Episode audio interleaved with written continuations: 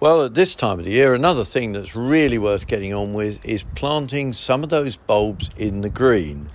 Now, if you've got a woodland area that you're trying to encourage, perhaps bluebells, snowdrops particularly, you can buy in bags of perhaps a hundred at a time. They're freely available. You just look on the web and you can buy them, or you can go to your local garden centre or nursery and you find they're growing in pots. They've just about finished flowering, as we know. A few uh, odd flowers are around, but not many. Now, how do we plant them? Well, you first of all obtain them. Sometimes they come just loose where they've been grown in mass and they've just got a bit of peaty soil around them and in bags, as I described. If not, you've got a pot full. All we do, let's start with the loose ones to start with, is we dig a hole with a spade in these in these rough areas. Just lift the turf slightly, produce a sort of longish slit, and then we put 10 or 12 into a slit and then we push it back, leaving all the all the green on the surface.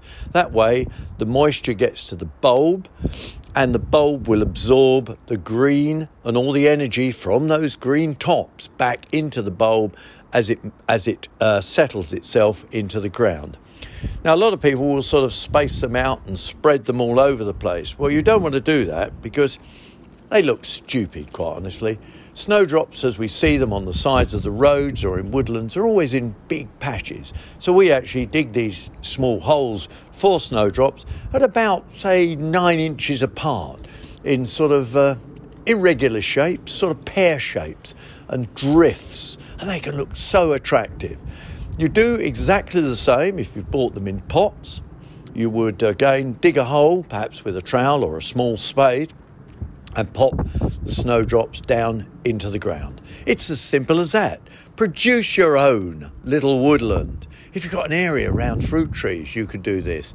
And therefore, you can encourage the wildlife into your garden as well as enjoying the beauty of early spring bulbs. You're listening to World Radio Gardening.